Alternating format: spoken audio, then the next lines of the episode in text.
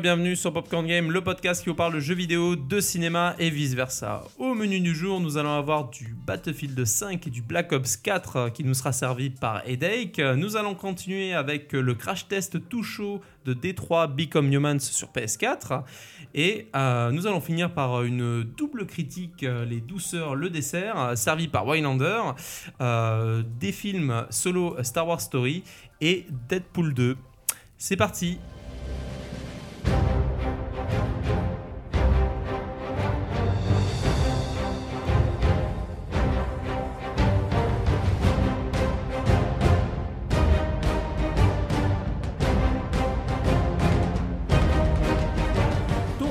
Euh, tu vas nous parler de Battlefield 5 et de Call of Duty Black Ops 4, donc les, deux gros FPS de l'année en fait. Bah oui, on peut dire ça, hein, les, même les plus grosses licences FPS depuis 10-15 ans, et donc du coup, euh, qui essayent euh, sans cesse de se renouveler. Et on peut dire que autant Battlefield 5 que Call of Duty Black Ops 4 essayent de plus s'affronter sur les mêmes terrains, de se distinguer. Donc du coup, voilà, j'essaye de faire un petit comparatif des deux, et on va aborder ça en plusieurs points. Donc on va recontextualiser déjà, euh, en tout cas pour les dates de sortie. Donc Battlefield 5 sortira le 19 octobre 2018, développé toujours par les Suédois de DICE, édité toujours aussi par Electronic Arts. Et euh, Call of Duty Black Ops 4 qui sortira lui bah, la même pratiquement semaine, hein, donc le 12 octobre 2018, développé par Treyarch, donc euh, l'un des studios qui s'occupe des licences Battlefield en alternance euh, avec un autre studio dont le nom m'échappe, mais vous ne m'en tiendrez pas rigueur. Et du coup, l'éditeur sera toujours Activision. Donc, euh, au niveau des contextes dans lesquels euh, on, va, pouvoir, euh, découvrir ces jeux, donc Call of Duty, pour sa part, repart sur de la guerre futuriste technologique quand, quand son concurrent Battlefield 5 va reprendre le contexte de la Seconde Guerre mondiale, comme l'année dernière l'avait fait Call of Duty avec World War II. Donc euh, bah, je vous propose comme ça un petit jeu d'entrée de, d'entrée de jeu. Oh là, ça fait beaucoup de répétitions à chaque fois. Mais euh, des jeux de Seconde Guerre mondiale, euh, ça vous parle? Parce qu'il y en a eu une pelletée, et donc du coup, euh, je, veux, je veux vous solliciter comme ça. Oui, euh, oui, bah après, qu'est-ce qui c'est vous- classique. qu'est-ce qui- hein. Pour moi, c'est la base du FPS, j'ai envie de dire. Bah, c'est c'est Spontanément, sur ça que. viendrait T'as les euh, Medal of Honor, la série des Exactement. Honor, De toute façon, je pense que les, ceux qui ont vraiment marqué ce contexte Seconde Guerre mondiale étaient pour moi les Medal of Honor. Non, vraiment Medal of Honor en premier lieu parce que avec l'influence de Il faut sauver le soldat Ryan, Ah, dont la date de sortie m'échappe si vous pouvez me- 99. 99. c'est pas Ouais. Ouais, donc du coup, 99. tu vois, les Medal of Honor sont sortis en 2002. Donc euh, il y a eu forcément cette influence, euh, il faut sauver le soldat Ryan, Spielberg, et donc du coup cette fameuse scène de débarquement qu'on a retrouvée même euh, voilà, dans le Call of Duty World War II. Qui est l'une des scènes les- du cinéma, au cinéma, l'une des scènes les plus réalistes de guerre, j'ai envie de dire. Mm. Oui, oui, oui, tant en termes sensoriels ou autres. euh, Euh, du Mais coup, donc- qu'est-ce que tu peux nous dire sur le, le solo en fait de ces. euh, Alors, le solo, euh, il y a des choses à dire et enfin, c'est pas qu'il ne faut pas les dire, mais voilà, rentrons dans le vif du sujet. À savoir que euh, Battlefield 5 proposera euh, des modes solo, même développés, alors que son concurrent Call of Duty Black Ops 4 ne proposera pas de solo, que du multi, mais on y reviendra plus tard. Donc euh, Battlefield 5 euh, revient un peu, comme, comme il l'avait fait avec Battlefield 1, sur des histoires de guerre, euh, des war stories comme ils les appellent, donc euh, qui seront jouables en coop. Donc euh, je ne sais pas encore si ce Coop local coop splitté, je sais pas. ah. Euh, on attend de voir, mais on espère forcément. euh, chez Popcorn Game, on, on veut euh, redévelopper le, le coop local parce que. On est amoureux du split screen. Bah ouais, non, mais c'est c'est une hérésie. ça. GoldenEye, Team GoldenEye. Allô, allô? Allô aussi. ouais. Non, Allo, c'est de la merde, c'est Nabila. Non, Enfin, Halo, ouais. c'est très bien. Putain, mais casse-lui la gueule. Mais Bam mais donc, du coup, là où Call of Duty n'aura pas vraiment de- d'axe narratif poussé, euh, les Battlefield 5 euh, aura donc des war stories qui vont se concentrer sur, euh, sur un personnage, euh, donc une femme, une jeune résistante norvégienne, au moment de l'invasion allemande en 1943. Donc euh, ça sera découpé en format épisodique, donc euh, des formats appelés euh, Tides of War, donc des formats épisodiques qu'on peut rapprocher au dernier Hitman. Sachant que le premier épisode, ça sera concentré sur la chute de l'Europe face à l'Empire nazi. Le deuxième épisode à l'expansion allemande et euh, on n'a pas plus d'informations voilà, sur euh, les. Mais ça les veut dire qu'on aura, euh, comme le Battlefield actuel, des modes conquête, en fait, des choses qu'on peut jouer. euh. Oui, exactement. En fait, leur le- but c'est ça, c'est de, te, c'est- Ouais. donner un peu de, de, de- de graines, on va dire, euh, Mhm. solo, et, et donc du coup de faire revenir les joueurs sur, le, sur la temporalité avec les, le format épisodique. Non, je vois. Et donc du coup, la petite originalité, sera, sera que ces épisodes auront. euh, bon, déjà, ces, ces épisodes auront, une en termes de scénario, auront une temporalité de deux ans sur, euh, sur, euh, sur la, guerre, la Seconde Guerre mondiale, donc de 43 à 1945. Et le, cadri- le calendrier des publications de, de ces épisodes devrait correspondre aux dates auxquelles les événements ont lieu à l'époque. C'est la petite originalité. Je sais pas comment ils vont trop se débrouiller, tu vois. Enfin, c'est. ils- Je pense qu'ils vont essayer de, de faire correspondre ça au calendrier. euh, Enfin, je sais pas. euh, Un autre calendrier à nous, quoi. Attends, Oui, voilà. attends, attends, j'ai pas compris là. Euh, en gros, ça veut dire que la date des, des- des missions euh, va être correspondante en fait à la, à la date euh, de. Enfin, chez nous en fait. euh, Moi, ce que j'ai cru comprendre ce aussi. Ouais, c'est ce que moi j'ai cru comprendre. Après, c'était un peu nébuleux. Ça veut dire que la- les comprendre- épisodes de fin de guerre arriveront le 8 mai par exemple Par exemple, ouais, je pense qu'ils vont faire des trucs comme ça, quoi, histoire de, de, bah, de l'accès avec de la com. Parce que moi, j'ai envie de dire quand même que euh, Call of Duty, du coup, c'est lui qui perd son solo pour me passer qu'en multijoueur. Ouais. Et Battlefield, lui, n'avait à une époque, n'avait pas de solo. C'est ça, ouais, et ouais, il passe les- avec les- du solo en ce Du coup, ça renverse. Parce Les choses s'inversent, Même si. Battlefield 1 avait introduit du solo de manière euh, assez Exactement. originale. Et là, ils reprennent un peu leur formule avec les, ce format euh, épisodique. Voilà, ils, développent un peu. J'ai envie de rajouter une dernière chose, c'est aussi de dire que euh, les ventes s'inversent aussi, puisque à une époque Call of Duty se vendait mieux, et aujourd'hui on va dire que Battlefield marche mieux. Si, si, on Le- peut dire le que la dernier a tendance- cartonné Call of Duty. On peut pas dire qu'il n'a pas marché. Je crois a- qu'il a quand même moins, moins marché que le. Enfin, il a cartonné. Euh, on peut Et on- pas devenir- Après, il a peut-être aussi cartonné, peut-être autant que Battlefield, qui a très bien marché aussi, puisque Battlefield, euh, bah, d'ailleurs l'année dernière n'était pas là. hein. Battlefield, c'était Battlefront 2 qui a pour le coup Ouais, ouais. pas du tout marché. Donc là, oui, Ouais, si tu parles de l'année polémiques, on dernière, on est d'accord. Call of Duty a complètement explosé tous les compteurs. Euh, par contre, Battlefield, je suis d'accord, a vraiment marché avec en revenant à la Première Guerre mondiale, a créé vraiment une surprise face à un Call of Duty qui s'était perdu dans un futur euh, imparfait. ouais, euh, Oh. là, là où. Ouais. Euh, mots, hein, Ah là là, voilà. Mais du placé. coup, ouais, euh, voilà, Call of revient quand même sur son, sur son côté futuriste, mais on, on reviendra un peu plus tard sur ça. Sachant que je voulais un peu plus vous détailler du coup l'aspect euh, solo euh, l'aspect solo de, donc du coup de, ce Battlefield 5. Euh, donc il y aura un mode coop appelé le mode comb- combine, Arms, parce que c'est un peu chiant à dire en anglais. Donc sachant, sachant qu'on pourra y jouer jusqu'à 4 joueurs en simultané avec des missions et objectifs variés, et il y a une difficulté qui, qui donc du coup va augmenter crescendo en adaptant ces obstacles en fonction des performances des joueurs. On peut noter aussi du coup le retour du mode opération de, Battlefield, donc renommé pour l'occasion Grande Opération. Donc à savoir que c'est quatre maps à la suite avec des objectifs différents euh, qui, sont, joués. Et donc du coup, euh, voilà, bah, Black Ops 4 euh, n'aura pas de mode solo. Il se concentre uniquement sur son multi. Mais on peut quand même... bon, bah, l'un des modes phares des, Call of Duty, c'est le mode zombie. Et ce mode zombie va, apporter une petite surcouche scénaristique, euh, notamment avec trois chapitres qui vont être développés, avec des personnages et compagnie. Donc cela, ça permet en fait de, de- s'éloigner de l'aspect futuriste technologique du mode, du mode multijoueur pur et dur. euh, pour apporter de la variété. Et tu nous, tu nous as parlé il y a, il y a deux ans, j'ai cru entendre le, mode, le nom Battle Royale, cette mode-là. Du coup, ça veut dire que de Call of Duty aura un Battle Royale ou pas en fait? Euh, oui, alors euh, Call of Duty, euh, Call of Duty assume euh, totalement en termes de communication qu'ils vont lorgner du, du, du côté de du côté du Battle Royale. Fortnite, Oui, bah, et d'ailleurs qui est en affaire aujourd'hui, je ne sais pas si vous avez entendu, euh, vu aux infos euh, tout à l'heure, enfin euh, un article donc euh, que euh, Bluehole, donc l'entreprise qui est derrière PUBG, attaque ouais. Epic en justice euh, pour euh, la, le, le mode en fait euh, Battle Royale. Aujourd'hui, il y a à peu près 40 millions de joueurs qui jouent à Fortnite. ah oui. Et, euh, et du coup, PUBG est en chute libre, je crois à peu Ouais, près c'est assez 50% de ironique. pertes. C'est assez ironique. Parce que c'est Euh, eux qui ont initié la mode. C'est c'est Ouais, mais c'est PUBG à la parce- base, c'est un ingénieur PUBG qui a, euh, qui a choisi ce mode et euh, Fortnite a récupéré ça derrière, puisqu'en gros, si je me, si je me trompe pas, vous corrigez-moi, c'est un Epic en fait fournit le moteur Oui, à voilà, c'est ça qui PUBG est en fait. Mais ce Donc qui est encore c'est- plus ironique, c'est que le groupe qui est au-dessus de tout ça, c'est Tencent, le géant chinois. Et Tencent, en fait, détient euh, des parts dans les deux sociétés. Donc dans les deux jeux. Enfin, c'est un gros bordel euh, financier juridique. Bon, mais... le, plus le grand gagnant reste Tencent. Ah oui, oui, le grand gagnant reste Tencent. Et Je le pense plus que grand des perdant reste Microsoft. Bah ouais, mais l'un des plus grands gagnants beaucoup. euh, de ces dernières années reste euh, ouais. Tencent. là. Sur l'aspect multijoueur de, bah, de Battlefield, parce que c'est là où ils ont euh, axé leur com, on peut dire qu'il y a un système de personnalisation des personnages avec euh, donc du coup les escouades et les armes qui vont, euh, qui vont, euh, qui vont être personnalisables à travers un système donc de peinture et des vêtements uniques, ce qui permettra aux joueurs de- d'avoir une identification à son personnage.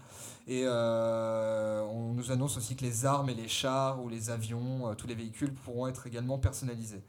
Euh, on a notamment vu qu'il y aura, voilà, qui dit Seconde Guerre mondiale par rapport à Battlefield 1 et la Première Guerre mondiale, dit plus de véhicules et plus de véhicules élaborés. Et on a notamment vu qu'il y aurait la tractation de canons au programme. Donc du coup, les, voilà, les joueurs pourront tracter des canons sur, sur les maps pour, voilà, pour s'adonner à des véritables parties de plaisir. Et donc là, je vous propose de revenir aussi du coup sur le, euh, comme tu l'avais teasé, sur le, le Battle Royale, quoi, euh, notamment du côté, euh, bah, on peut commencer avec, avec, Battlefield. Parce que Battlefield, comparé à, à Black Ops 4, ils, ils assument pas encore trop le, le côté on va du côté du on va du- on va sur le Battle Royale. On sait qu'il y aura de la, de la construction qui pourrait se rapprocher d'un Fortnite, mais c'est pas pour autant qu'on peut parler de Battle Royale, en tout cas dans leur, dans leur communication. Donc il y a construction, c'est un système de fortification. Par exemple, on pourra, mettre des sacs de sable euh, ou des choses comme ça. Euh, mais ce qui, euh, ce qui aura pour conséquence de, de, causer moins de destruction de, de maps, comme on a pu le connaître dans les autres, dans les autres Battlefield, notamment avec le Frostbite Engine.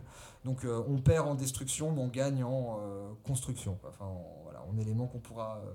Pourquoi on perdrait en destruction Je comprends pas. ils ont annoncé qu'il y aurait quand même moins cet aspect de destruction. euh. Parce que dans la bande-annonce, euh, la baraque elle a complètement explosé. à la Non, mais c'est même le but. Depuis Bad Company, en fait, ils poussent ce côté-là où on peut exploser les, euh, Oui, les oui. éléments. Donc Bah c'est oui, un avec petit le peu Frostbite. contradictoire.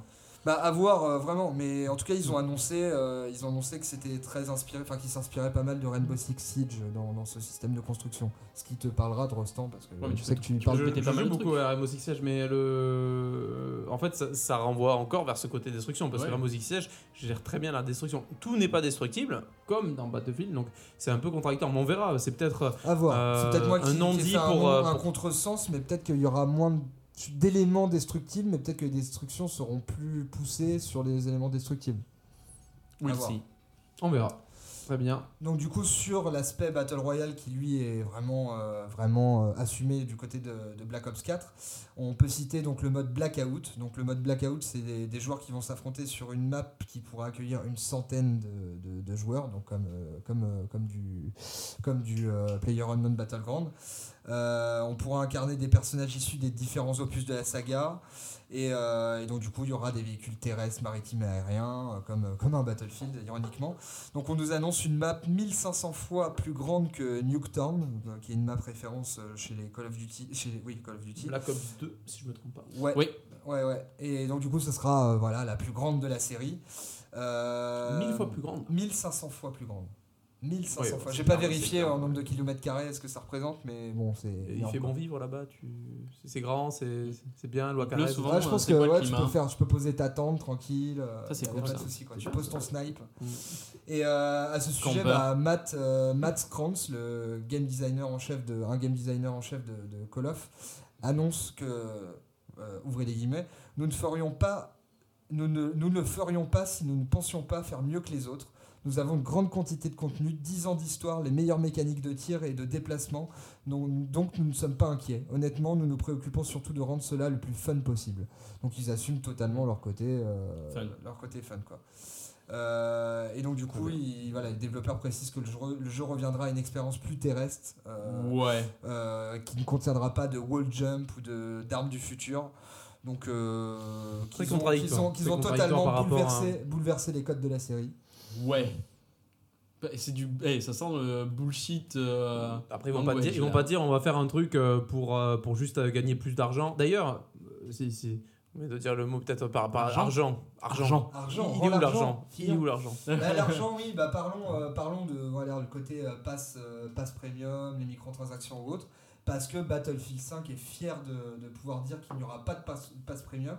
Mais est-ce que pass premium dit euh, qu'il y aura des micro, microtransactions? Euh, sachant que bah, il y a la jurisprudence euh, Star Wars Battlefront 2 qui a, qui a eu une grosse levée de bouclier l'année dernière Et je Et, crois que c'est euh, c'est l'un des, euh, l'un des commentaires qui est fait à ce sujet dans, de Star Wars euh, sur Reddit. C'est l'un des plus downgradés au monde, je crois.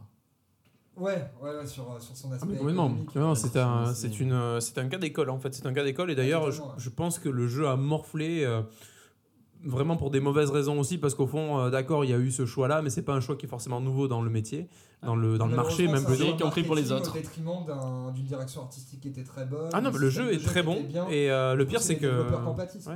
Pire, c'est que j'ai des amis qui l'ont pris et euh, du coup, ils me disaient bah, Tu veux pas, je le prendre en solo. Moi, j'avais pas envie de l'acheter parce que jeu était assez cher et avec la polémique qu'il y avait autour, bah, je me, on se sent très vite vache en fait sur le sujet. On se dit Bon, bah, on sait jamais. Surtout qu'ils avaient dit qu'ils qu'ils enlevaient ces fameuses loot box pour l'instant. Donc, on se dit On sait jamais si le jeu, voilà, ils reviennent.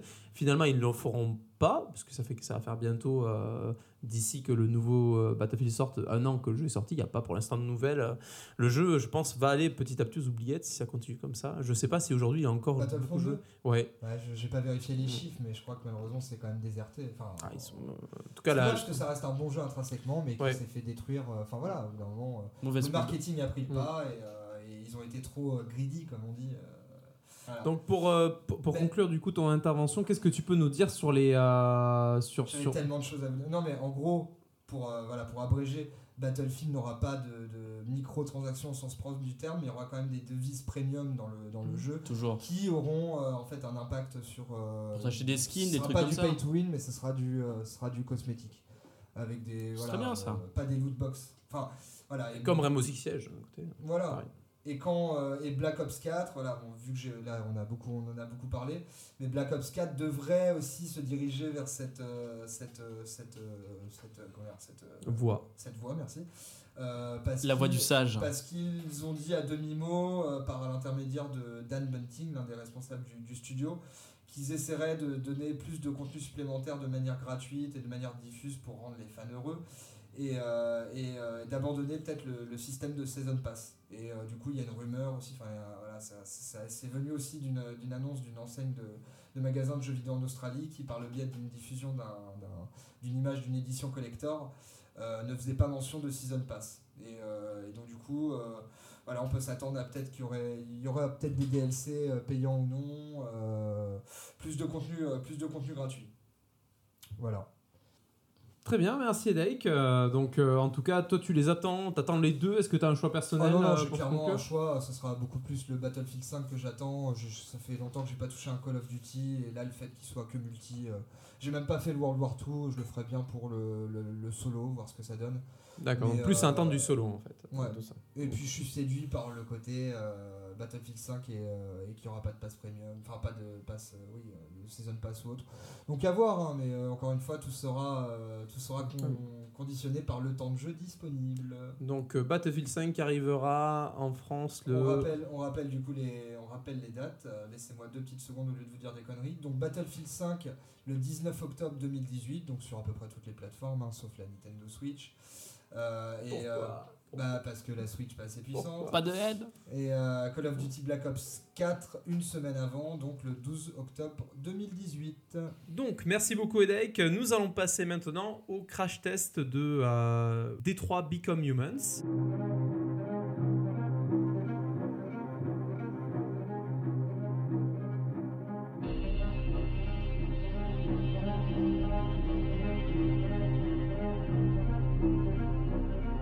Es-tu devenu, la grande es-tu devenu humain Et Détroit ou Detroit?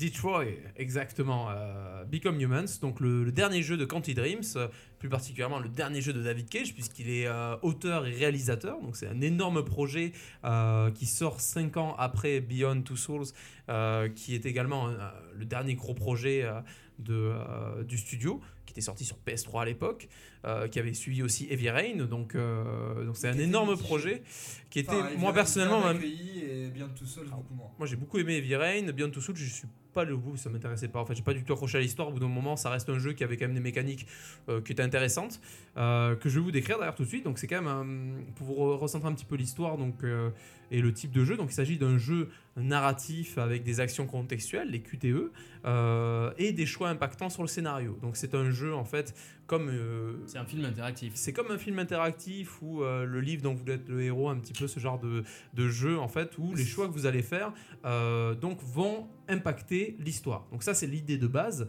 Donc derrière il y a eu un énorme travail, 4 ans d'écriture, plus motion capture, etc. avec des vrais acteurs. Euh, donc vraiment Oui, c'est c'est un vrai film. c'est un vrai film derrière, donc euh, voilà, avec tout ce, tout ce qui se fait. Le plus dur était l'écriture. Alors, l'écriture pourquoi? Parce que il fallait que l'histoire soit cohérente malgré les différents choix euh, C'est du joueur. plus compliqué qu'un film. C'est beaucoup plus compliqué d'un film. Surtout qu'après chaque scène, le jeu a tendance à te montrer la ramification du niveau d'un chapitre euh, et à te montrer les cases blanches, les cases que tu n'as pas remplies parce que tu n'as pas fait ces choix-là.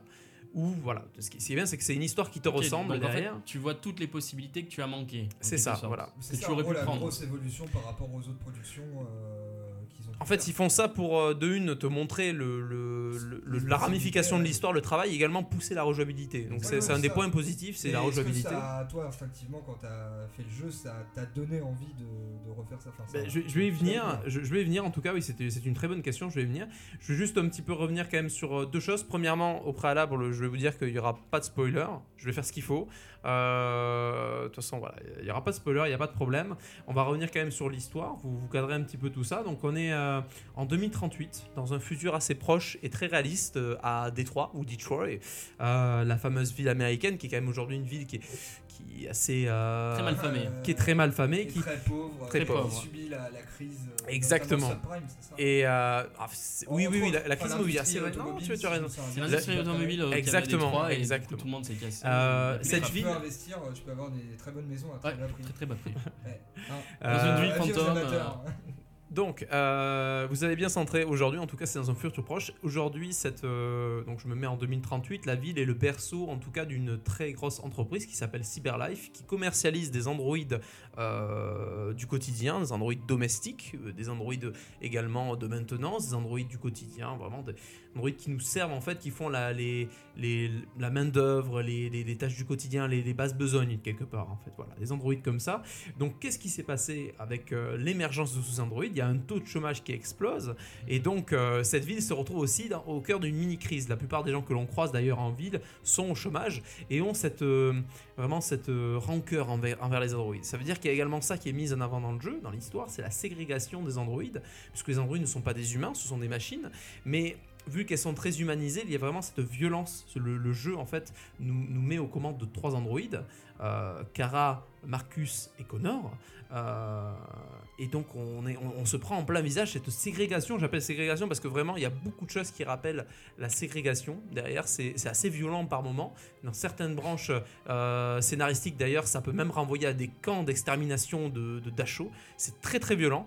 Euh, mais mais vraiment dans tout, hein, je, je pèse mes mots quand je dis ça. hein. Il y a des, vraiment des ramifications qui sont très violentes. J'ai peur que Euh, ça soit, ouais, instinctivement que soit trop cliché. Je j'ai vu une sorte de même. Alors, euh, tu, tu viens de, tu viens de dire un des défauts du jeu, mais j'ai envie de dire aussi, si c'est cliché, c'est le joueur qui le veut. Ça fait partie aussi d'un- d'une. Ouais, une manquerait réflexion que j'ai. d'une finesse euh, de, de narration. Mais je te laisse, euh, je te laisse On, on va y venir.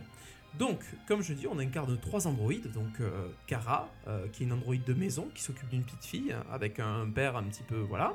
Je vous laisserai voir l'histoire. Euh, Marcus, qui est un androïde également domestique, qui s'occupe d'une personne âgée, euh, assez riche, un artiste, qui essaye aussi de, laisser s'exprimer Marcus, donc une personne assez ouverte. Et Connor, qui est un agent de, Cyberlife, qui est dépêché donc, au commissariat, qui est donc. En collaboration avec un inspecteur pour, pour étudier un problème. Donc on part de ça, l'histoire. Il y a des déviants. Donc la première mission est une démo et également une vidéo qui est un petit peu euh, sortie partout. Donc je vais me permettre de la, de quelque part la spolier. Mais je pense que vous l'avez vu. Si vous avez vu un trailer, vous l'avez vu. C'est la fameuse négociation euh, sur le toit avec un déviant qui a capturé une, une enfant. Mais, euh, je peux t'interrompre Ça me fait beaucoup penser à Ridley Scott, euh, le film de Ridley Scott. Complètement, euh, complètement. Les moutons ça- rêvent-ils Non, les, les, les, les robots rêvent-ils de moutons électriques Exactement. Alors ça fait beaucoup, c'est très très Philippe Cadic. Il y a beaucoup beaucoup de choses. temps, Philippe Cadic est la Ouais. référence. Ah oui, complètement. ce qui est anticipation. Moi, Alors, par contre, ça me fait beaucoup penser. Il y a beaucoup le de Blade Runner, complètement. Ouais. Ouais, et dans le contexte, ça me fait beaucoup penser à la série. euh, pour pas dire de conneries, conneries, je dirais scandinave, mais je crois que c'est peut-être norvégien. euh, Real Humans. Aussi. Oui. Non, aussi, non, on est. On est en plein dedans. Il y a, y a du iRobot également. On est vraiment. euh, c'est, on sent la culture cinématographique derrière David Cage. C'est appuyé également. C'est appuyé également. Il y a beaucoup, beaucoup de, de détails. Il y a beaucoup de clichés. Il faut, faut, faut pas oublier quand même que c'est un jeu vidéo. C'est un, ça, il y a des éléments cinématographiques, mais c'est un jeu vidéo. Et comme dans beaucoup de cinématiques de jeux vidéo, le cliché passe différemment quand on est acteur. Voilà, je, je, je continuerai Ouais. juste après. Euh, donc, qu'est-ce qui se passe? On joue ces trois personnes. Donc, euh, pour finir, donc Connor est un, policier, donc voilà, qui doit négocier, qui, doit en fait enquêter euh, avec un humain sur le problème de déviant, trouver pourquoi ces androïdes réagissent mal. Donc, le, fait de l'histoire, c'est qu'il y a des androïdes qui déraillent et qui agressent des humains, ou en tout cas qui fuient. Qui, qui dérogent à leur mission et qui ont un comportement qui est un peu trop humain. C'est-à-dire qu'ils commencent à avoir des émotions. Voilà, ça c'est le, le- le problème. En tout cas, donc on joue C'est ce- pour ça qu'ils sont déviants, c'est ça? Ils sont déviants parce qu'ils dévient de leur mission. Et ils ont des actes, du coup, qui ne répondent plus à des normes robotiques, euh, aux fameuses lois, quelque part. Et lorsqu'ils accèdent aux émotions, ça devient incontrôlable, puisqu'avec de la peur, on peut devenir agressif et il peut arriver le pire. C'est ce qui se passe dans la première mission. On arrive sur place, on a un déviant qui tient en otage une fille sur un balcon. Donc ce déviant est instable, il est énervé, il, a tué un, policier et euh, d'autres personnes on a le choix. Soit on va directement prendre son rapport auprès du chef de police et on accède au toit pour euh, sauver la, personne sans savoir avoir plus d'informations. Euh, Qu'est-ce qui se passe si on fait ça? On a des, des, des- des fenêtres de dialogue qui sont fermées, qui sont verrouillées. Pourquoi? Parce qu'on n'a pas été dans l'appartement, on n'a pas visité, on ne connaît pas l'Android en fait. Si on fouille un petit peu dans l'appartement, on sait que l'Android s'occupait de la petite fille, qu'il aime la petite fille, on sait aussi son prénom, on sait comment s'est passée la scène, on arrive à comprendre aussi le pourquoi, pourquoi il a fait ça, et qu'est-ce qui se passe si on arrive à comprendre le pourquoi. On peut interagir avec lui. Et du coup, on a des lignes de dialogue qui s'ouvrent, une confiance qui se réinstalle, et on peut négocier avec lui. Et euh, toutes ces ramifications, en fait, ces, toutes ces choses, en fait, interviennent et agissent directement sur le scénario. Si typiquement euh, la... on, on- on échoue et la gamine tombe avec le, le robot et qu'on ne peut rien faire, sa réputation sera vraiment entachée et donc les relations avec la police après seront légèrement dégradées. Donc ça peut également nous fermer des portes ou rendre le jeu plus difficile par la suite. Euh, si on sacrifie, bah, le- pourquoi pas hein. Moi, je, Le jeu je- est fini. je- le jeu peut finir pour ce personnage. Je ne l'ai pas fait, donc je, ne dirai pas ce qui se passe même. Mais, mais comme euh, les, ouais, les autres productions, tu je peux, n'ai- euh, je- n'ai pas rejoué le premier niveau. Quand tu veux, entre guillemets, tes personnages principaux. quoi. Et Voilà. l'histoire continue. Ça peut arriver. Généralement, dans les productions David Cage, ça arrive beaucoup plus tard. Euh, moi, pour vous dire, donc le jeu, je l'ai, euh, je l'ai terminé. Donc, j'ai également fait euh, deux, trois petits, euh, refait deux, trois petits chafi- chapitres pour faire varier un petit peu l'issue de, de tout ça. Et, euh, et j'ai pu remarquer euh, quelques qualités et quelques défauts également. Euh, donc maintenant que vous avez l'histoire, en tout cas suffisamment pour, euh, pour comprendre où on va en venir, je vais pas vous spoiler plus. On va venir un petit peu Sachant, aux, qualités, aux défauts. juste de dire la scène là où on va dire que t'as un petit peu, euh, non pas spoilé, mais je crois C'est que c'est l'intro. C'est l'intro. Ouais, mais je crois que c'est la scène euh, de. Enfin, la démo. C'est la démo de la Paris Games Week, on l'a vu partout. Non, non, mais la démo même disponible sur le PSN. Eh, oui, exactement. Aussi, oui, oui, tout à fait. C'est ça. est- Voilà, c'est très connu. C'est très connu, voilà, il n'y a aucun spoil, d'ailleurs ça ne vous dit rien sur la suite de l'histoire, euh, sur les possibles, euh, voilà, les possibles surprises, etc. Et, les- voilà. et ça, ça montre surtout, euh, on va, on va passer donc sur les qualités, moi je vous dire donc les qualités et les défauts du jeu, et on va finir avec la fameuse euh, note du crash test, Euh, et je répondrai également à vos questions si je n'ai pas abordé ces points dans les qualités ou les défauts. Euh, tout d'abord, les personnages sont très attachants. Ils sont extrêmement réussis. Moi, je les trouve très bien écrits. Moi, je l'amitié entre le policier et le robot qui s'installe, puisque les deux doivent enquêter sur ces fameux déviants, fonctionne à merveille. Alors, certes, elle est cliché. hein. Le flic qui a perdu foi, etc., qui boit, etc., et le robot qui est très carré, très procédurier, font penser à beaucoup de clichés dans les films, mais ça marche. On a beaucoup d'empathie pour le robot, on a beaucoup d'empathie pour le flic, peut-être un peu moins pour le flic, mais les deux, la relation marche bien. Et on a beaucoup de mal en tant que joueur de ne pas rentrer dans ce cliché parce qu'on aime bien ces situations. Moi, j'ai eu beaucoup de mal à, créer de la tension euh, entre eux en faisant des choix peut-être que j'aurais pu faire. J'ai préféré faire des choix qui sont à la fois assez clichés parce que je, me suis attaché aux personnages. Euh, les personnages sont convaincants, ils sont parfaits dans leur rôle. Euh, voilà, Kara qui veut protéger la petite fille, Connor qui veut accomplir sa mission, Marcus donc qui qui quelque part euh, qui, qui- qui devient, on le voit dans beaucoup de vidéos trailers, donc je me permets de vous le dire, qui devient un petit peu le leader de la rébellion. Voilà, Euh, c'est voilà le. euh, pour vous dire, en gros, ça reste aujourd'hui le jeu le plus abouti de Quantic Dreams. Alors, à ce au Ah niveau, oui. vraiment au niveau de leur genre, le genre c'est un QTE, euh, tout marche à merveille, on se croit dans un film, on est accroché à l'histoire, on comprend l'intérêt, donc il y a quand même une, une envie de rejouabilité. En tout cas, c'est très abouti à ce niveau-là. Le jeu est très beau, vraiment. euh, les plans sont magnifiques. Il n'y a, a pas de problème de euh, ce niveau-là. La bande son également est pas mal, même si moi ça m'a beaucoup rappelé des vieilles bandes son, des vieilles Rain ou Beyond Two Souls. On, sent qu'il y a quand même cette patte, mais elle, elle marche, ça marche bien. Euh, L'univers est, vraiment très bien travaillé.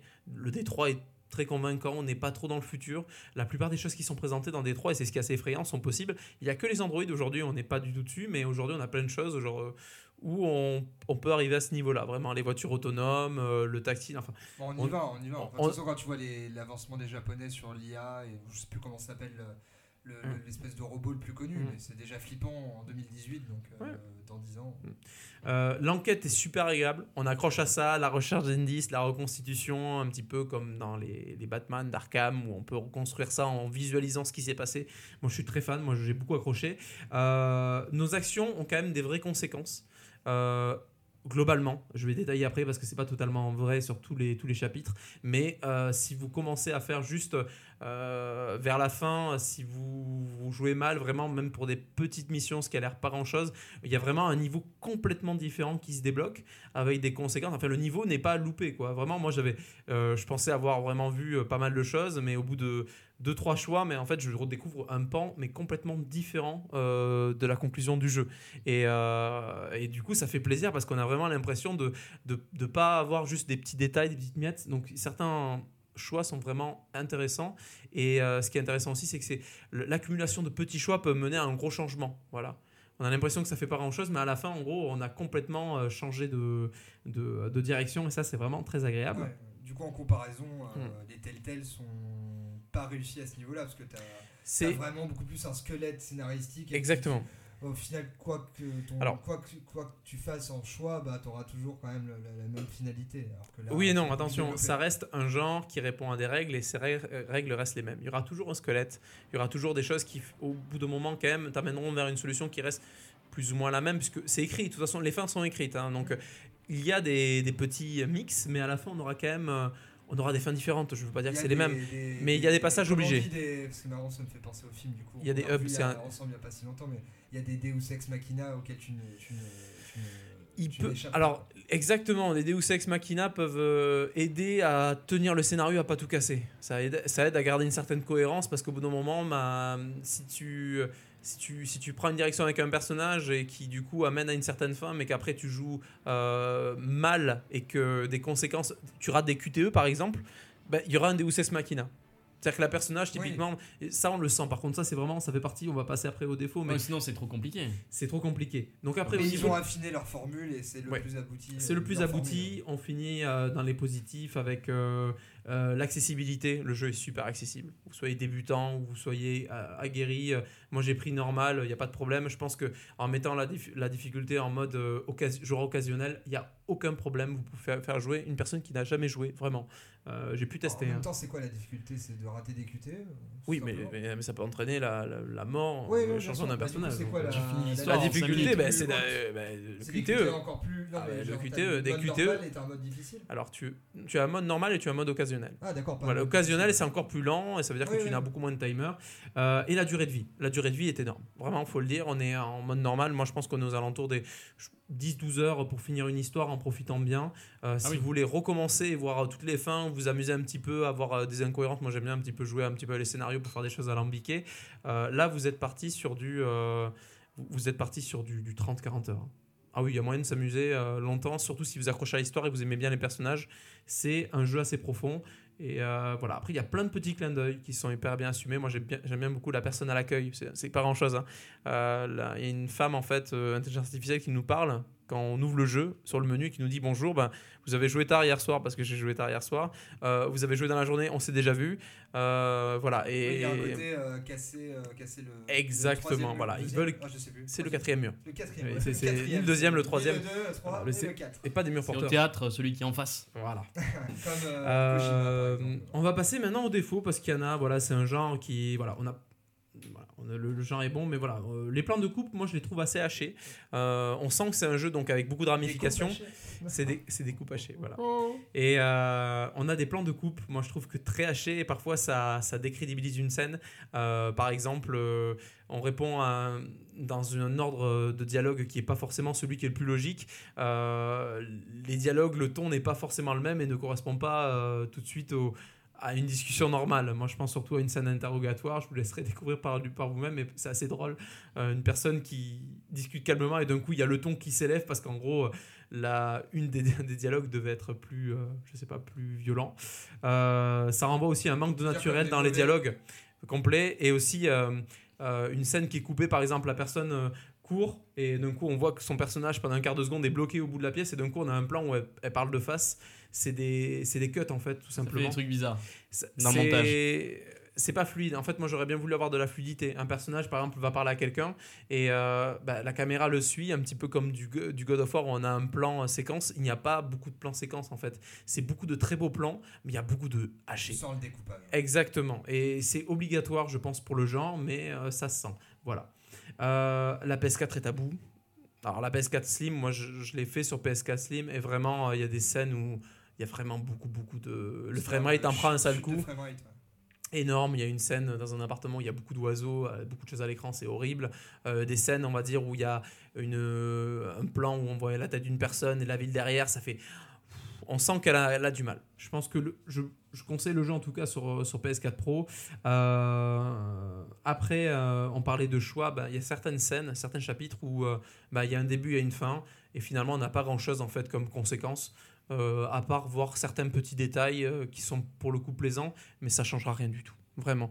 Légèrement peut-être dégrader ou augmenter une relation avec un des, une des personnes de la scène, mais il y a des scènes pour le coup où la rejouabilité est vraiment très minime et ce sont des scènes qui, qui peuvent être très épiques. Il y a une scène qui s'appelle L'Enfer, elle est magnifique, elle est, euh, elle est, euh, elle est épique, il faut la faire, elle est magnifique, mais derrière il n'y a pas grand-chose, il n'y a pas beaucoup de conséquences. Il y a, voilà. juste euh, une scène vitrine.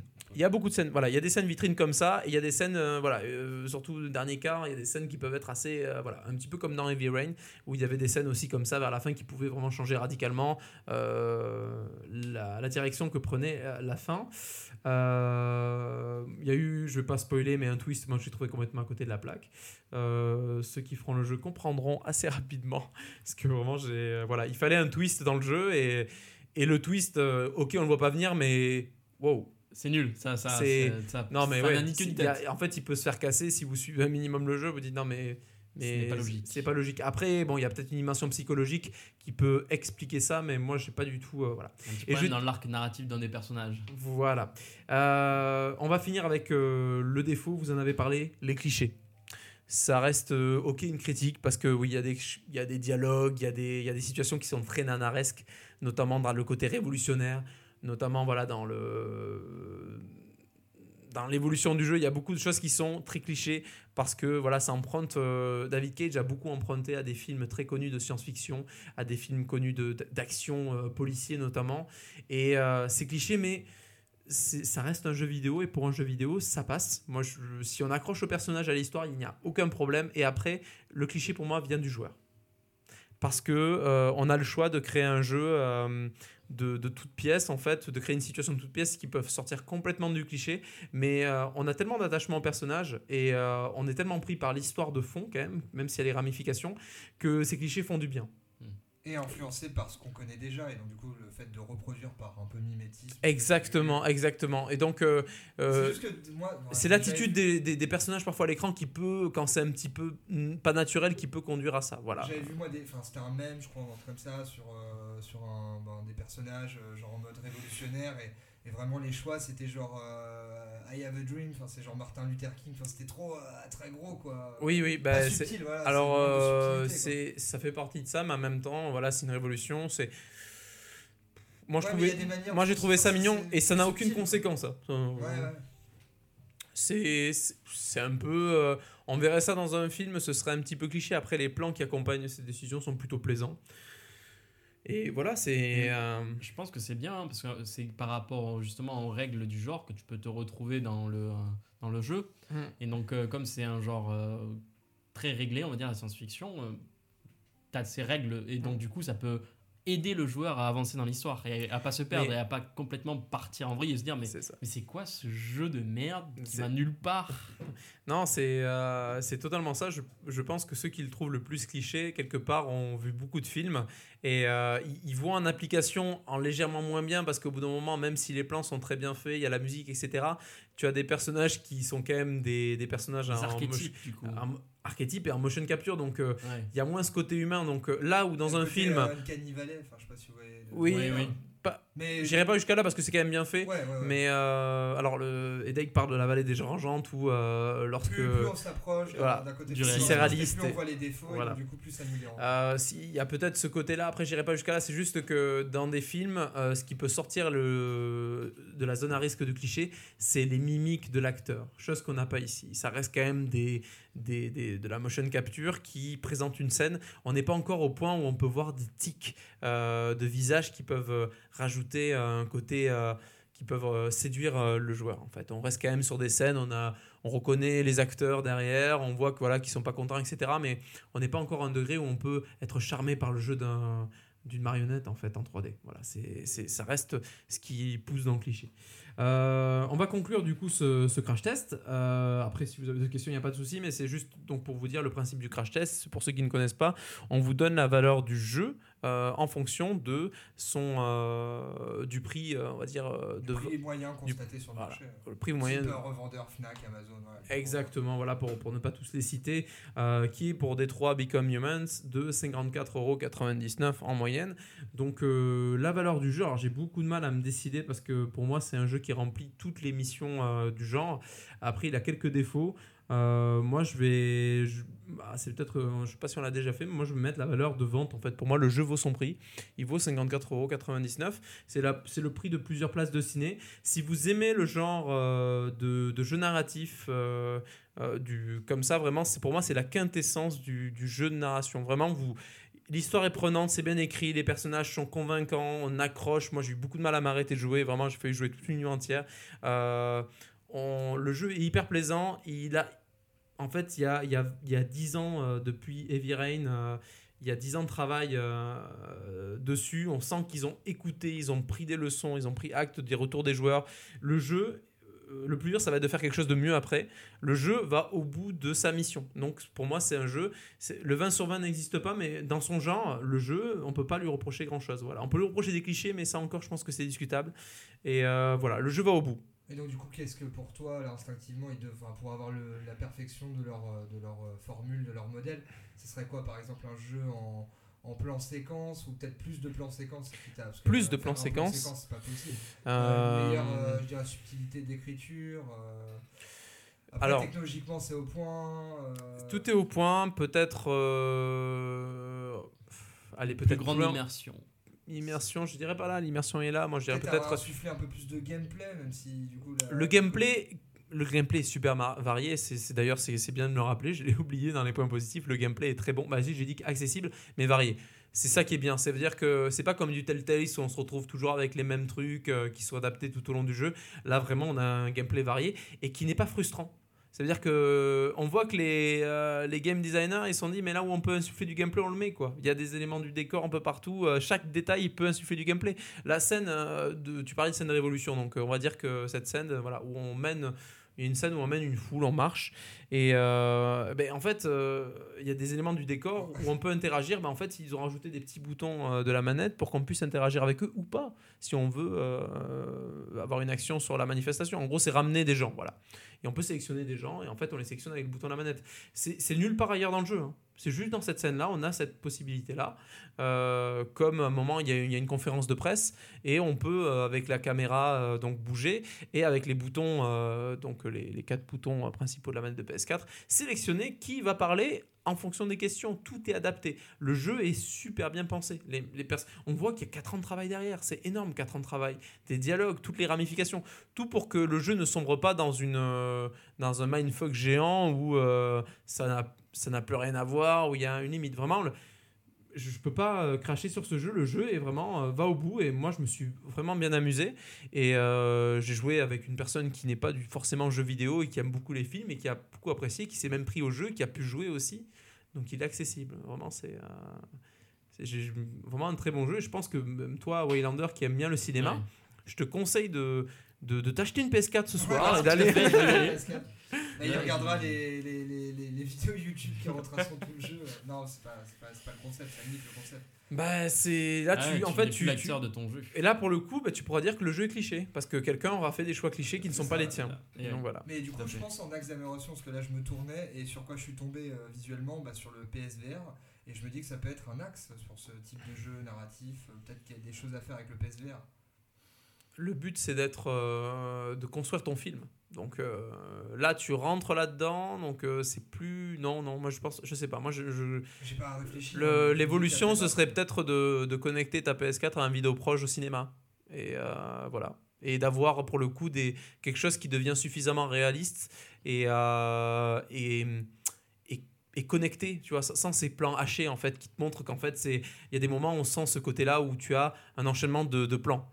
On sent que les, éléments du jeu en fait euh, se, connectent comme un puzzle. Et parfois le puzzle, ben, il colle pas. Et ça, tu le sens légèrement. C'est, voilà, un des défauts, tu en voulais un, mais tu l'as, c'est ça. C'est que parfois le puzzle en fait match mal, où on voit qu'il y a un puzzle qui match et, et que la scène en fait, euh, par moment, ils ont raccroché une attitude qui ne correspondait pas à ce que tu as dit ou qui pouvait correspondre plus tard en fait. C'est, Ouais. ce puzzle géant, mais derrière, moi je me dis le travail qu'il y a derrière, mais je suis euh, sur le cul en fait. Ah, mais il y a un que- très très gros travail. Mais du coup, en termes, enfin, je me posais la question sur euh, le fait de pouvoir refaire les chapitres à la volée.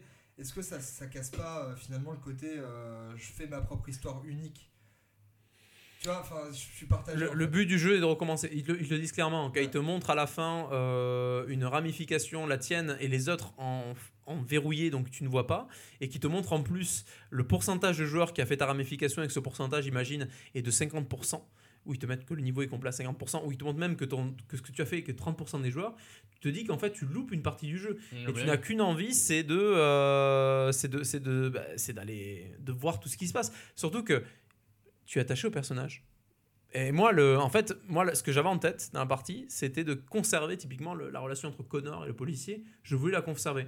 Donc j'ai fait tout ce qu'il fallait pour que ça continue, pour que ça se passe bien. Mais euh, maintenant que je peux refaire le jeu, je vais essayer de m'amuser à faire euh, en sorte qu'il s'embrouille, pourquoi pas qu'il se tue, je sais pas si c'est possible. Euh, voilà, après je vous en dis pas plus sur ce, ce côté-là, sur la, la vie ou de l'un ou de l'autre. Mais euh, il y a des choses qui sont possibles. Et le plus impressionnant, c'est que le jeu, tu le refais, mais tu fais varier certaines choses. Il y a des avancées qui sont vraiment différentes. Et là, c'est hyper jouissif. hein.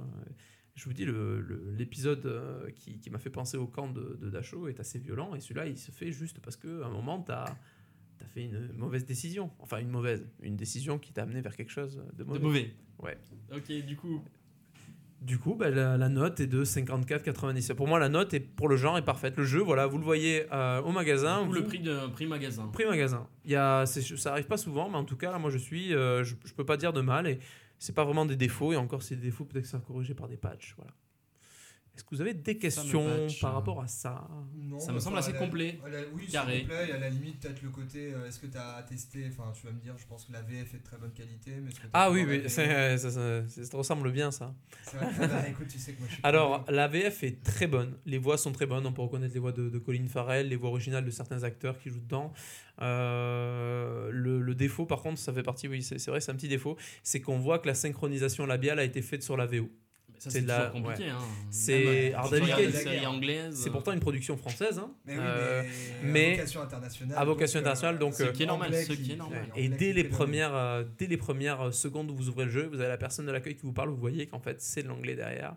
Et euh, après, ça se voit pas non plus tout le temps. euh, tout Non, le mais temps. si tu regardes des séries anglaises qui sont tra- traduites en français, tu, tu La VF est excellente en soi, hein, mais c'est juste que tu le vois par moment. Tu le vois qu'il y a une synchronisation labiale qui est pas tout à fait. bah, quand une personne prononce, voilà. Surtout que c'est, ça reste des marionnettes 3D, il Ouais. faut le dire.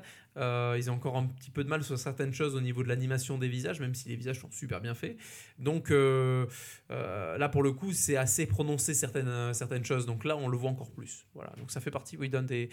Au niveau visuel, par moment, on le voit, mais sinon, le, le- son, Ouais. tout était parfait. hein, Oui, vraiment, le, la, dire, qualité de. Pas d'enregistrement, mais de- de- d'interprétation. Ouais, est le mixage, etc. Voilà, mais la musique se marie. On a très peu de moments où vraiment on n'entend pas trop les voix. Ça arrive dans certains jeux où la musique est trop élevée, où les bruits du jeu sont trop élevés. Là, on est plutôt, euh, on est plutôt très bien. Très bien, bah, Voilà. c'était très très done. complet, exhaustif. euh, après, euh, je pense que voilà, c'est un jeu qui.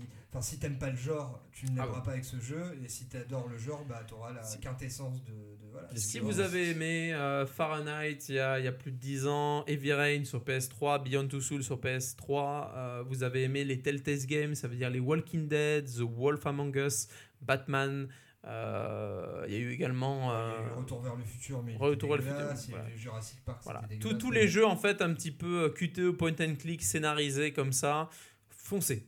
Euh, si vous êtes curieux, vous aimez, si vous aimez le cinéma, vraiment on est sur la bonne chaîne. Hein, Si vous, voilà, si vous aimez les cinémas, euh, policiers, science-fiction, euh, vous pouvez également foncer. Et en Le- gros, c'est la- c'est le prix de, 5 places de cinéma euh, plein tarif, entre à peu près. Euh, ça vaut largement 5 places de cinéma euh, plein tarif. Il y a, si vous allez jusqu'au bout du jeu, vous êtes parti pour euh, plus de 30 heures. Si vous allez à juste euh, finir le jeu en profitant un peu, vous êtes à plus de 10-15 heures. C'est le jeu remplit largement sa mission. Il n'y a pas eu ce, côté euh, comme les premiers euh, David Cage où ça s'effondrait. Au bout d'un moment, on sentait que le scénario euh, partait dans tous les sens. Là, vraiment, jusqu'au dernier moment, ils ont pensé à tout et on est dedans. Moi, j'étais dedans. Pendant plus de 10-15 heures, j'étais dedans. Mm. Donc, on va terminer ce podcast avec la double cri- critique de, de, de Waylander. Donc, solo Star Wars Story et Deadpool 2. Tout à fait. Et je vais commencer du coup par Star Wars euh, solo euh, Star Wars bullshit euh, story. On Petit- sent déjà le travail. Lapsus révélateur, effectivement. Donc je vais commencer par vous présenter le casting. Du coup, on, on retrouve dans les bottes de Han Solo notre contrebandier de l'espace préféré, Alden Ehrenreich. Euh, je ne connaissais pas beaucoup avant. Il n'a pas fait beaucoup de, euh, de films très connus. Il n'a pas travaillé non plus euh, dans beaucoup de séries. Euh, pour moi, le- j'ai vite fait parler du personnage, enfin de, de l'interprète. Je trouve pas qu'il colle vraiment euh, dans le rôle de, de Han Solo. C'est un des points euh, négatifs du film pour Ah, moi. dès le début, tu balances. début, quoi. ouais, ouais. Ok. je- je- J'en parle direct, comme ça c'est fait. Voilà, c'est. Ben, tu, tu peux peut-être dé- pourquoi il n'est pas Euh, il n'arrive pas à représenter le mythe Han Solo pour moi. Voilà, c'est ça. Il, il colle pas, il fait petit genou. Après, c'est euh, la jeunesse de Han Solo, d'accord, mais il fait trop petit genou, euh, naïf. euh, Non, ça, ça colle pas dans, l'image que j'ai de, Han Solo pour moi. Donc on passe à la suite du casting. Donc on retrouve Donald Glover en Lando qui lui, par contre, colle bien dans, ses bottes, enfin plutôt dans sa cape. Et donc Donald Glover, qui c'est C'est donc un acteur, mais aussi chanteur et comédien humoriste.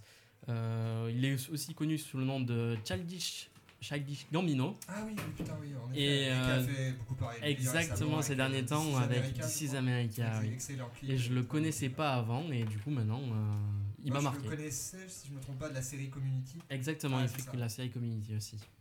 Très très bon acteur à suivre, euh, très très bon euh, comédien, chanteur, etc. Ouais, le gars. Et le mec vraiment est un en boulimique, euh, euh, c'est c'est ouf. Et puis il représente beaucoup dans la communauté black. euh, Exactement, genre ouais. Enfin, Community, Le gars, il- euh, le gars, il, est, euh, il a tous les voyants au vert. Pompey la pièce. Euh, Emilia Clarke, qui joue Kira dans le film, la petite amie de euh, Han Solo. Et du coup, Emilia Clarke, c'est euh, Dana Harris dans, euh, la- la dans Game of Thrones, exactement. Très très bien. Euh, on retrouve aussi euh, Woody Harrels- Harrelson dans, euh, Tob- euh, qui joue interprète Tobias Beckett, un contrebandier, une sorte de père spirituel pour Han Solo du coup. Donc euh, on retrouve euh, Pas les Woody Harrelson, hein, je me permets, mais un gros acteur quand même. oui gros gros années, bien euh, sûr euh, bienvenue à que, que Zombieland. je, que je présente même plus tu vois. euh, Enfin, c'est le, le, je sais pas, l'acteur euh, bourru, texan. euh, Exactement ouais. Three Billboard aussi. Hein? Three Billboard aussi. Et de la série mince euh, qui se passe en Alabama, Ah oui, euh, True Detective. True Detective. Ouais, la première saison, je crois. Exactement. Une perruque. Belle perruque. Donc on retrouve au scénario euh, Lawrence et John Kasdan, euh, deux gros euh, scénaristes, en particulier le papa qui a scénarisé Star Wars épisode 5, L'Empire contre-attaque, Le Retour du Jedi Ah oui. et aussi Le Réveil de la Force réalisé par J.J. Abrams. Ah.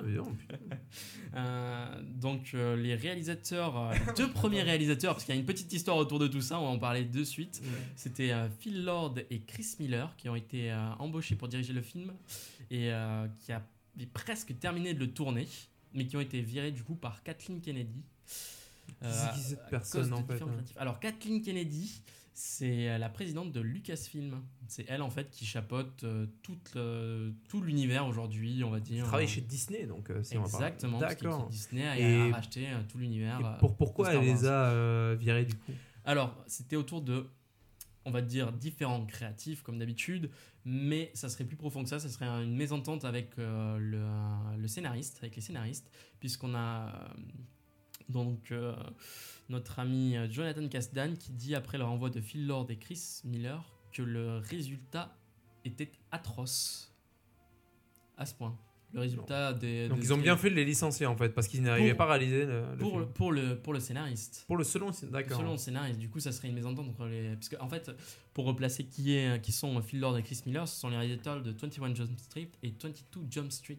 Donc, eux, ils étaient plus portés vers un côté humour, très potache, euh, très. euh, tu vois le genre un petit peu.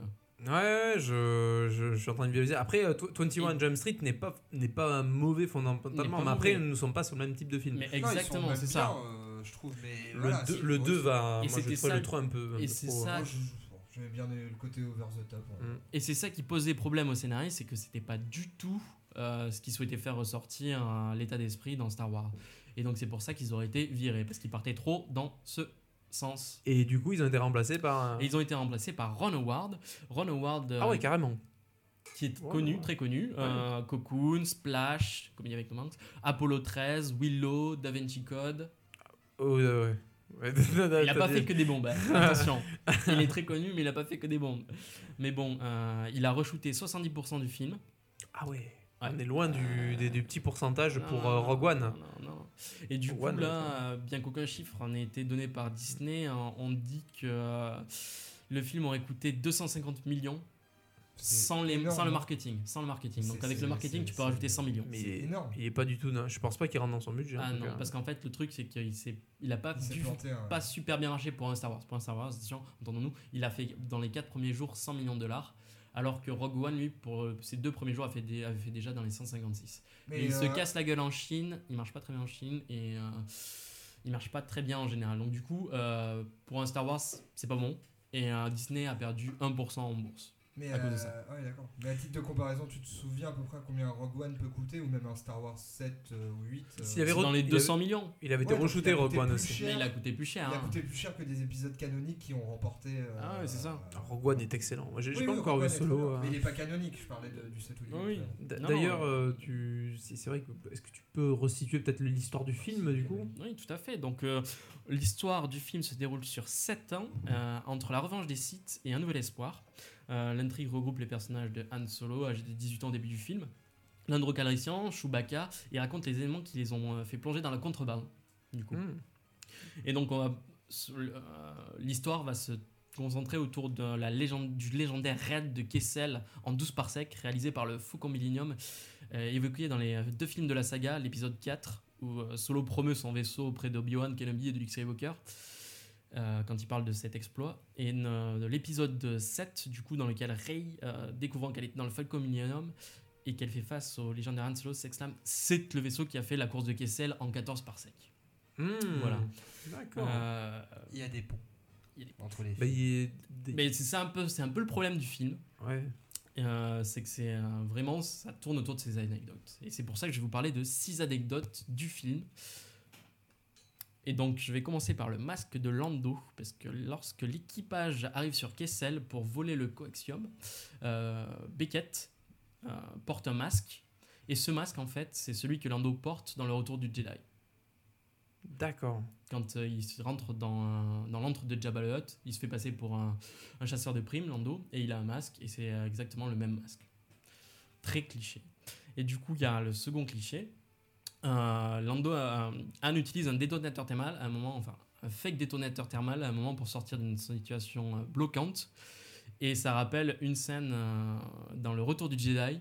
Leia fait la même chose. Elle utilise un détonateur thermal pour se sortir d'une mauvaise situation. On continue avec. tard, elle invoquera carrément la force. Exactement. Euh, on continue avec deux caméos. Euh, Warwick Davis, qui joue euh, un Ewok dans euh, le Retour du Jedi. Euh, Willow, il joue aussi Willow. Il joue dans euh, Ah, je vois qui H2G2, c'est. Tu vois qui c'est Mm. Il joue dans H2G2, il joue Marvin, le robot. Euh, il, joue Harry Potter, il joue dans Harry Potter, il joue un des gobelins. Euh, il joue aussi dans Rogue One, euh, Star Wars Story, et dans Star Wars, euh, Le Réveil de la. Et du coup, il joue aussi dans le film, là, il joue Weasel, l'un des hommes de main de Enfys Nest. Autre caméo, Anthony, Daniel- Anthony Daniels. Homme de petite main. Au moins, continue. tout à fait. Anthony Daniels fait aussi un caméo. Donc l'interprète de C3PO euh, revient dans le film euh, sous les traits d'un esclave humanoïde. Il est resté dessus. Merci Eric. Ah, J'aime beaucoup. C'est. Euh, Non, faut pas, faut pas rigoler c'est pas Pareil, Ah, ouais, ça va, bien les gars. C'est le mal. Continue. Donc je continue. On retrouve aussi la table d'Holojeu d'Ejaric. Euh, des années avant que euh, ces 3PO ne disputent euh, des parties avec Chewbacca. Je sais pas si ça vous parle, ces petits jeux qu'on retrouve holographiques. Le jeu euh, d'échecs là. exactement, Ouais, tout à fait. stylé. Et donc là, euh, Chewbacca apprend à jouer avec Beckett euh, à ce jeu. Mais genre Voilà. Chewbacca, il. Et il, essaie de casser la table, effectivement. Ouais, ouais, forcément. Voilà, for- forcément. En fait, avec. euh, t'en- as peut-être encore. Oui, j'en ai encore deux. Deux. Une question, mais Mais vas-y. Non, j'attends, j'attends, j'attends parce que. Alors- en fait, c'est un film de fan, j'ai l'impression. Bah, c'est du fan service. Et du coup, là, alors, euh, on a la marche impériale qui est euh, de retour, mais euh, cette fois-ci, euh, le célèbre thème de musical composé par John Williams résonne pour la première fois de manière diégétique, puisqu'il est à l'intérieur du film même, et euh, il représente en fait euh, un clip de recrutement de l'Empire, visionné par Ham, c'est ce qui lui donne envie de, de s'engager. Euh, la Cité des Nuages, on la retrouve aussi dans le Faucon Millennium à travers une maquette construite par Lando Calrissian. La cité des La nuages. cité des nuages, c'est la cité que euh, manage Lando Calrissian dans l'Empire contre-attaque. La première fois qu'on rencontre Lando Calrissian, c'est dans une cité, la cité des nuages. Ok, d'accord. Donc euh, voilà le problème. Comme tu disais, C'est que du fan service. c'est que du fan service, c'est que de l'anecdote. C'est le film est construit sur ça, sur toutes ces petites anecdotes. Quand est-ce que euh, il a rencontré Chewie, comment il a rencontré euh, Lando, comment il a eu le Faucon Millennium? D'accord. Euh, En, en fait, c'est. attendait? Non mais c'est Non, non, mais- mais là là typiquement j'ai envie de dire tu me décris comme c'était un- une sorte de documentaire scénarisé Star Wars exactement. et euh, est-ce que ce, avec du recul ça aurait été pas si mal de garder les deux réals qui voulaient rajouter un petit peu d'âme comique derrière en fait? Je, je pense que ça aurait pu donner un petit coup de jeune, enfin un petit coup de, de neuf. le Ragnarok de Star Wars. Peut-être. Parce Je parle, je parle de Thor en fait. De Thor. ouais. Ah Parce oui, que Thor vu, est très casse-gueule. Moi quand j'ai vu le, Ouais. la bande-annonce etc je me suis dit très casse-gueule et finalement ça c'était le coup de Ça pouce comique le- le- risqué mais pas mal du tout quoi et je me dis est-ce que ça aurait pas été le, le Ragnarok de euh, Et c'est ça le problème, parce qu'il est très convenu, il est même très noir le film. ils ont effacé la grande majorité, la grande partie humoristique. euh, on- on- elle est perdue et euh, le, film, le film se noie dans une. dans une. Dans, très très convenu en fait. Et tu le sens, genre dans le rythme. Y a pas d'âme, Tu le sens, il n'y a pas d'âme. Il a les pas d'âme. personnages ne sont pas travaillés. Euh, Faut arrêter les nains, les roues, euh, c'est. Ah, tout le monde en prend pour son grade. Ben voilà, putain. Et donc voilà, malheureusement, euh, ce Star Wars euh, est très anecdotique lui-même. Mais en même temps, je trouve que, enfin, ouais, tu parlais peut-être de marketing et tout, mais en fait, je trouve qu'il a pas fait grand bruit en termes de communication. Euh, c'est ce qui m'a, moi, ce qui m'a fait réagir surtout, c'est que niveau euh, marketing, c'est, c'était très très limité. hein. Bah, du coup, ils avaient, à mon avis, plus beaucoup d'argent pour le marketing, Ça euh, sent. vu les reshoots, mais je euh, comprends ouais, mieux. mais- ouais. Ouais, non, mais c'était, euh, c'était très clair en tout cas ouais, sur le. Sur, sur le tout en fait euh, clairement ce que tu viens de dire parce que ils ont euh, ils ont complètement changé leur direction artistique il leur a coûté un bras et à la fin ils ont accouché de quelque chose qui qui répondait juste à une fiche technique en fait ils, et, ils se sont dit, euh, alors attendez, dans tel, dans tel Star Wars, on parle de Han Solo, on En parle fait, de ils ont repris on parle les- de je suis sûr qu'ils l'ont même pas vu parce qu'il avait l'air chiant le film est chiant en fait c'est ça que tu veux Le dire film est chiant, pas exceptionnel. hein. et on en vient du coup quelle est ta note sur 5 Euh, alors je vais lui donner un petit 2 sur 5. Ouais, même pas la moyenne.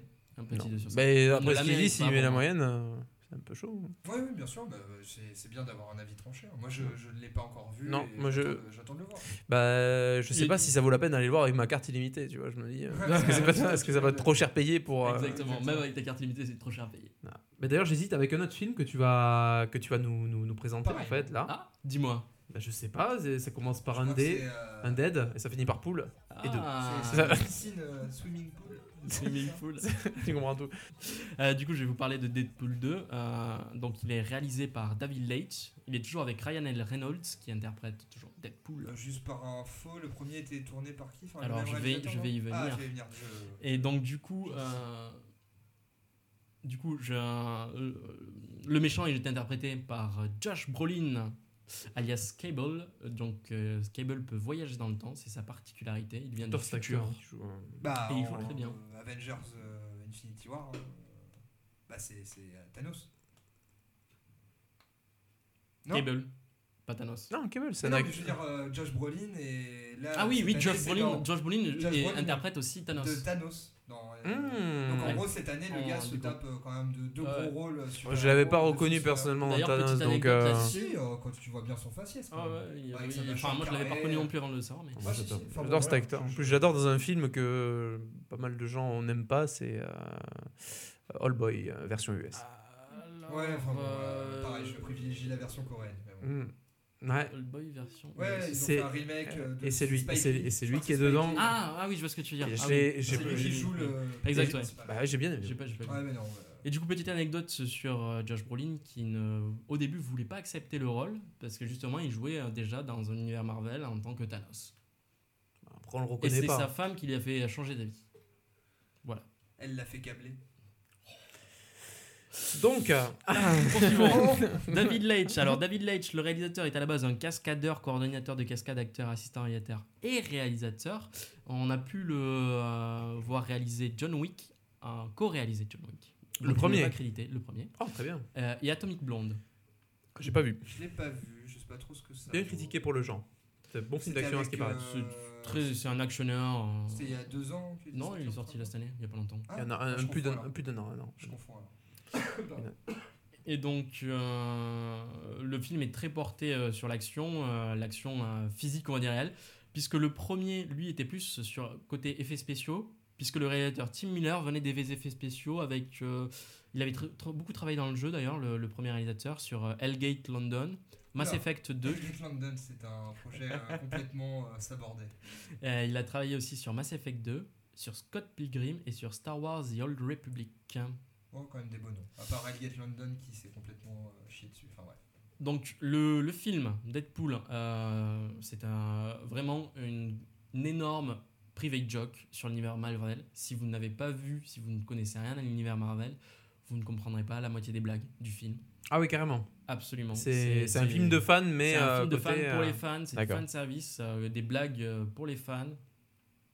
Si vous ne connaissez pas les histoires de tout l'univers Marvel, c'est pas possible de L'univers Marvel fait. au cinéma. En général. c'est- oui, euh, au cinéma. En gros, c'est c'est- c'est- c'est quelque part, c'est bien. C'est deux films qui ont un point en commun. si je vois là, Exactement, c'est, euh, ce sont des films anecdotiques, nous dirons. Mais un qui est de- plus divertissant que l'autre, du coup. L'un est plus divertissant que l'autre. Celui-ci est plus divertissant, euh, en particulier parce qu'il est plus osé. euh, on va dire qu'il il a Il a toujours ce petit côté euh, dégueulasse euh, qu'on avait, pu qu'on avait pu trouver dans le premier qui était rafraîchissant. Il, il part vraiment. en termes euh, de gore, ou en- en termes de- dans tous les sens. Blagues, euh, En parce termes qu'il y a des blagues très. ça, c'est free, ça euh, exactement, c'est tout, free tout, tout, dans tout. Moi partout. j'aime bien ça. hein. Tout, tout, Et tout. en particulier, en particulier, en particulier, il a un côté euh, slapstick dans son humour qui est euh, Slapstick. Rappelle ouais, un peu le. très slapstick. sympathique. Et du coup, le slapstick, c'est euh, un humour euh, potache, genre euh, je te frappe, tu me frappes, on en rigole, Très euh, cartoonesque, très euh. cartoonesque, exactement. euh, à la Brain Dead de Peter Jackson, par Comme exemple. dans la scène Ouais, du premier où il essaye de, de taper euh, le, le gros géant X-Men et en fait son, son, son poignet se casse. quoi. Exactement. Exactement, ça c'est du typique slapstick. Et il continue, il pousse euh, les bouchons encore plus, euh, les potins encore plus haut. euh, donc euh, c'est vraiment euh, la partie qui m'a le plus plu. En particulier une scène euh, que je vais pas spoiler, je vais juste vous remettre un petit peu dans le contexte. C'est il a retrouvé, il a monté une équipe du coup de super héros. Il essaye de faire un petit peu comme euh, ses aînés. Mhm. Et euh, il lance son, son attaque du coup sur son objectif avec son équipe, mais ça se passe pas comme prévu, je vous en dis pas plus, et c'est extrêmement marrant, et c'est ultra poussé dans le slapstick, et c'est la scène la plus marrante du film. D'accord. Et du coup, mais- globalement, on en vient. Mais qu'est-ce que t'as pensé du film vraiment Globalement, voilà, c'est c'est un private joke, enchaînement de blagues. Euh, pour moi, c'est pas réellement un film, c'est plus un film sketch. Et euh, c'est marrant en clin d'œil. Voilà. C'est marrant en clin d'œil. C'est pour ça, moi, dans ma note, euh, je vais lui donner un 2,5. Je lui Ouais, donne donc, la, euh, la- la moyenne, mais sans plus, parce que je suis pas un gros fan de, de- de l'univers Marvel. D'accord. Mais ça plaira aux fans. Par rapport à ce que tu dis, c'est quand même assez violent en fait, je trouve. euh, Parce que je, ouais, je, vu que tu dis, je me mets plus 3, 3,5. Mais en fait, donc 2,5 Non, parce que 2,5. c'est c'est quand même euh, Parce que dérangeant de pas. C'est trop destiné aux fans. Je suis pas fan, donc je Contrairement au premier. plus. Mais un fan donnerait de 3, 3,5, je pense. Voire Mais même Ah, mais dans, c'est- dans son, je veux dire, dans, dans son aspect, genre, ça, pas sa narration, mais dans son scénario, parce que le premier, finalement, il voulait se moquer de certains canons du genre, de certains clichés de, euh, du super-héros et de, Mais il était de cliché à la sauver, fin. de sauver, sa, de sauver la, la, la princesse et tout. Et finalement, ce qu'il dénonçait, il tombait dedans. Oui, non, mais là c'est pareil en fait. Le Là, problème, c'est pareil, mais là c'est pire parce qu'en fait, pas le, truc c'est de- qu'il fait des gros clins d'œil. Regardez, tu sais, euh, regardez, tu vois. Tu, tu, tu l'as vu là Là, Ouais, genre, regarde. il tape sur l'épaule. euh, C'est ça en fait. C'est- Il te dit. euh, et et il, il répète des blagues qui. Ça peut être marrant la première fois, mais ça l'est pas la seconde. Le problème, il te sort du film en fait à chaque fois, puisqu'il te fait un gros clin d'œil à chaque fois. Genre, Est-ce mais genre, il euh, te parle directement, il, il il- parle au, télé, au spectateur, et ça c'est. Il casse le quatrième mur plusieurs fois? Souvent. hein. Souvent? À- à de bon, nombreuses coup, ça en particularité du personnage de Ah, Deadpool oui, mais dans c'est- les BD. oui, c'est vrai, c'est vrai, non, c'est Et vrai. c'est un peu le euh, problème. font pas. C'est le problème, c'est que ça te sort du film. En fait, il tombe, euh, on dirait, dans le travers de Kingsman 2 aussi, qui était trop. euh, sa recette marchait dans le premier, et en exacerbant avec plus de moyens, plus de, choses, la surprise n'est plus là. aimé Kingsman 2, vraiment. J'ai pas aimé non plus. Le 1, Bah, vraiment très bon. Ben, et le 1, deux, parce euh, qu'il y avait la surprise. Et, euh, Ouais, mais même sans ça, je trouve que c'était beaucoup moins bien écrit. euh, je sais pas, une redite. Donc c'est d'accord. Donc on est euh, sur un 2,5 pour Deadpool fait. 2 et Donc pour euh, Solo Star Wars Story Un petit 2. un petit 2. Donc euh, voilà, vous savez tout. Moi en tout cas, je vais j'ai choisi entre les deux. Je vais je pense d'abord me faire un Deadpool 2 au Tu as cinéma. bien raison. Voilà. Eh ben, moi, euh, j'essaierai de me greffer à cette ben, on y va tout de suite si tu veux. Allez, Allez, c'est parti. D'ailleurs, il est temps de vous dire au revoir. Merci d'avoir écouté ce podcast jusqu'au bout. Euh, nous nous reverrons ben, très bientôt pour vous parler d'ailleurs de l'E3 qui a lieu euh, Cube, à partir du 12 juin, Ouais, c'est ça ça. Ouais, à peu près. Voilà, donc on va parler. On a, on a pas mal d'attentes. Euh, moi, j'en ai certaines plus un peu, un peu folles, mais bon, je vous- Voilà. Mais euh, Bah, toi, je sais pas. peut- on peut- enfin, c'est- Rapide. On n'a pas bossé le truc, mais moi, peut-être instinctivement. je- Vas-y, dis. Allez, euh, rapidement. aller instinctivement du Beyond Good and Evil 2, donc Ah, ouais. Ubisoft, Ouais. et euh, du Heavy Rain, euh, pas du Heavy Rain, n'importe quoi, du Death Stranding. euh, Pareil, euh, Death. Stranding. ouais. Moi, j'attends euh, du Halo 6. Mais moi aussi. Ouais. Mais à ce qui paraît, il n'y a, pas. Il n'y a pas. Il a pas. Ouais, il y a pas. J'attends du Halo 6, du Splinter Cell chez Ubisoft et j'attends aussi une réponse à la Nintendo Switch côté euh, PlayStation. Je, une. PS Vita euh, 2 ou une PlayStation 4 portable, Sachant pourquoi que, pas. Pour la petite anecdote, là, ça y est, la PS Vita, c'est un peu. C'est fini. enterré, ils viennent de- Ouais. d'annoncer la fin des Ouais. dernières cartouches Alors. euh, produites, donc bon.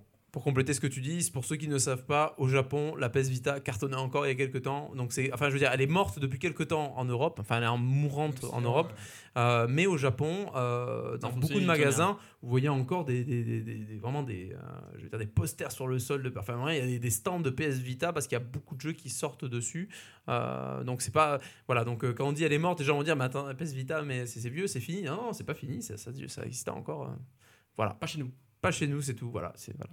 Mais pour moi, le 3, c'est désuet, j'ai envie de dire ça. Il n'y a plus réellement de grosses annonces. Alors, ah, font un Ça fait déjà quelques dirais- années. Je dirais qu'ils qu'ils sont entre deux, c'est-à-dire que là, on voit beaucoup d'annonces. c'est plutôt la Gamescom qui perd en puissance. La Paris Games Week qui gagne et la, Ouais, le tu 3 peux pas qui. comparer la Paris Games Non, ouais, Week, euh, c'est- la. Gamescom, enfin, à la limite, la Gamescom et le 3, ouais, mais pas la Paris Games Week.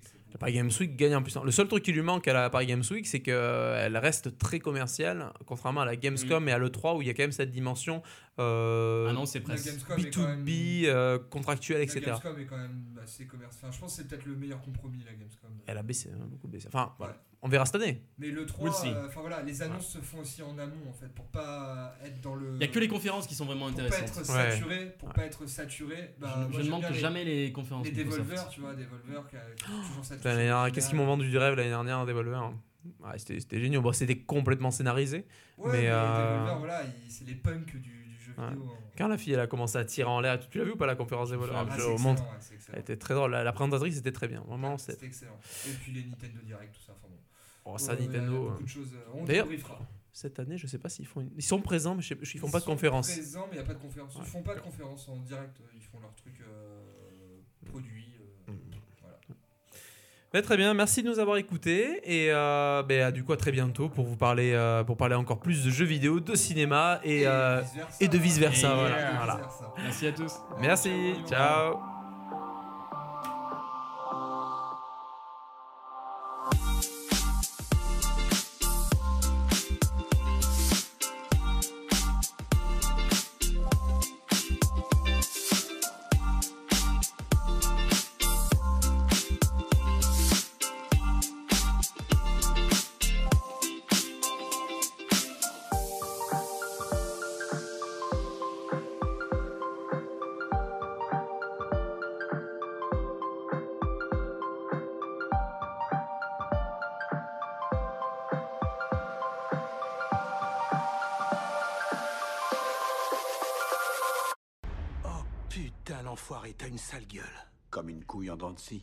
Je voyais une carte en relief du Nevada sodomisé à sec par Freddy Krueger. C'est ça. T'as une gueule toxique. Tu me rappelles un rapport sexuel entre une courge et un avocat trop mûr. Merci.